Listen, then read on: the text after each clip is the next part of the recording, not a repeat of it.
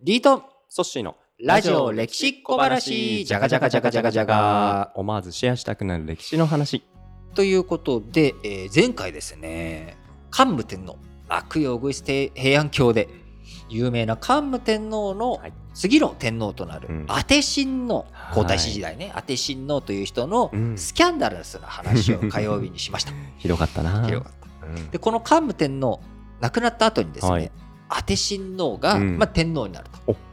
でこの当て親王、うん。天皇になった後の名前を、はい。その後の呼び呼ばれ方、うんうん。まあ、天皇になった後じゃなくて彼が、はい。まああのー死後呼ばれたりとかする名前が平成天皇という言われ方をするんだけれども、はい。彼まあ引き続きちょっと当て親王って呼ばせて。あオッケー今日のねこのエピソードの中で当て親王の方が話がしやすいので、はい。この当て親王自分が天皇になった後うん。最初にやったことなんだと思う？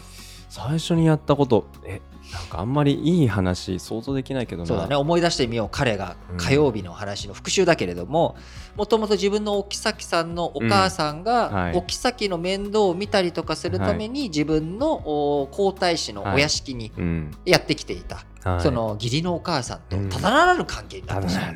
うん。でそれに激おこぷんぷん丸になったお父さん桓武天皇はいは「おい何をやってるんだお前は」うん。ということでそのお義理のお母さんをはい。出禁にしてうんうんうん。追放して入ってくるなと。はい。東宮御所に入ってきちゃあかんと。で代わりに東宮御所には、はい。そのお妃さんのうん。お父さん。はい。当て親王から見たら義理のお父さうんん。を教育が当て親王の教育係にさせるということでもう一回お前の少年を叩き直すというような状態になったんですがはい。当然それをスタート地点は全てはい。パパ桓武天皇がうん。この野郎となっていろいろ指示をしたわけ。そうですね。でもその桓武天皇がお亡くなりになった。崩御された、うん私が天皇だと当て親王だったわけですからなんかまあなんかうん嫌な予感がするな。で当然彼が最初にやったことっていうのはまずその、うん。自分の目付け役になっていたはい。義理パパ。義理パパをうん。排除。排除、うん。排除するにあたっては昇進させた上ではい九州太宰府に流すと。菅原道真とね同じような感じで、うんはい。もう手のいい島流しだから、はいはいはいはい。で一応昇格はしてるんだよ。そうですね。昇昇格はして気持ちよく言ってもらおうで行ってもらおうと。でも手だけは手だけはあれだけど出てけと。いやいやいや。で出禁になっていたたうん。義理ママ。義理ママ、まはい。あ、自分にとってはもう愛人だよねそうですね。義理ママを。でもでも妻の母ですよね。妃のねあ妃のまあまあまあ、うん。うん妻の母を。うん。もう一回呼いびや戻し好きて放題じゃないただならぬ関係に戻ってしまったと。復縁。復縁してと、いうことでまあそれでしばらく3年ぐらい天皇やるんだけどいいんですか？そんな天皇で。まあやっぱりねなんか周りの 反発もあったのかな、うんでパパ桓武天皇ははい。知る時に、はい。この当て親王の次は、はい。当て親王の子供じゃなくて、うん。当て親王の弟にしなさいと。はい。はい。はいいう条件をつけてたのね。お前がそのまま皇太子のまま天皇になっていいけど、うん。お前の次は、はい。お前の息子じゃなくて、はい。お前の弟にうん。皇位を譲りなさい。チしろと。桓武天皇も死ぬ時それすごい気にしてたんですよね。気にしてたんだよね。で、当て親王は、うんうん。当て親王は結局3年ぐらいでもはい、う嫌になっちゃったんだろうね、天皇。もう自分から辞めたくなっちゃった。もういいやってなって、えー。3年で辞めて、はいしかも平安京にいると、まあ、うん桓武天皇の息のかかったパパの息のかかった人がいっぱいいるからなのか、もういいやだって言って、うん。奈良の平城京に移り住む、うんおー。前にあ都があった場所ね。あった場所に、まあ、お父さんがね頑張ってな作った平安京から自分は奈良の都に引っ込みますと。そうかそうか。で引き込む時にはうん。はい。当然えっと義理ママ一緒に一緒にということで、うん。まあ、義理ママの名前ね前回も言いましたけど改めて言うと、うん。藤原のクスコと。クスコ。薬に子供薬の子供と書いてクスコという人なんですがこのクスコと引っ込んだはい。まあじゃあなんか天皇辞めて気が楽になってもうねいい時間を。となると思うじゃない？え？ところが、うん。やっぱりさはい。後を譲ったのが自分の弟じゃん。そうね。で、うん。兄貴じゃん、はい。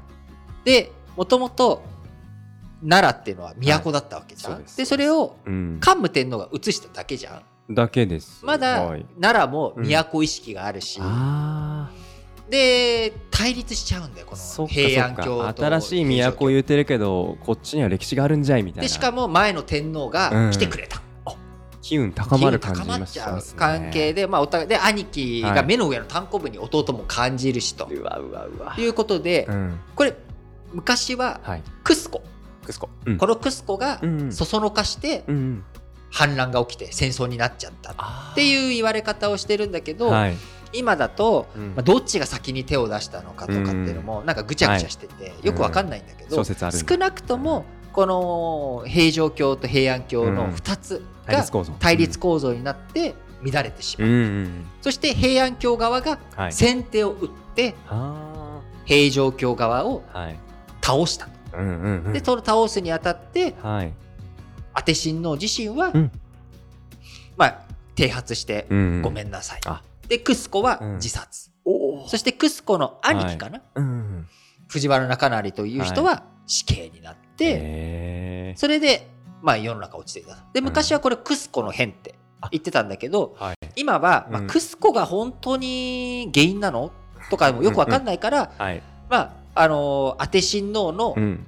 その後の名前として、うん。平勢上皇。平成状況平勢大乗天皇の乱とか変とかって言われたりする。でこの平勢当て親王ははい。今、平勢天皇とか平勢上皇っていうふううんうん。に呼ばれるんだけれども、はい。それは平城京うんうんにすごく馴染みがあったと。いうことから、平城京の平字がね。そうそうそうそう、そういうふうに呼ばれるようになるんだけど、奈良のみ帝っていう呼ばれ方もしたりするんだけど、まあ、こういう平安時代前半のうん。最大の乱というか、のへ平安京に移ってなんか安泰かなと思ったらそういうわけじゃなかったそこに一瞬こういうね、うん。不安定な時期があったとうん。いうことで、この平安時代を通してはい。死刑うんというのは、はい。この藤原の中成、はい。このクスコの変で処刑されたクスコの兄貴の藤原の中成はい。の死刑をもって、はい。次に死刑が起きるのはお。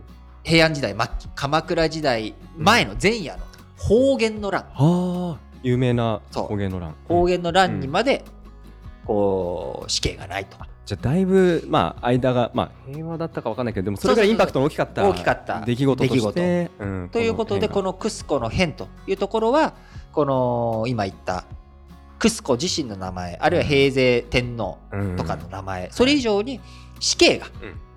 しばらく起きなくなった、はい。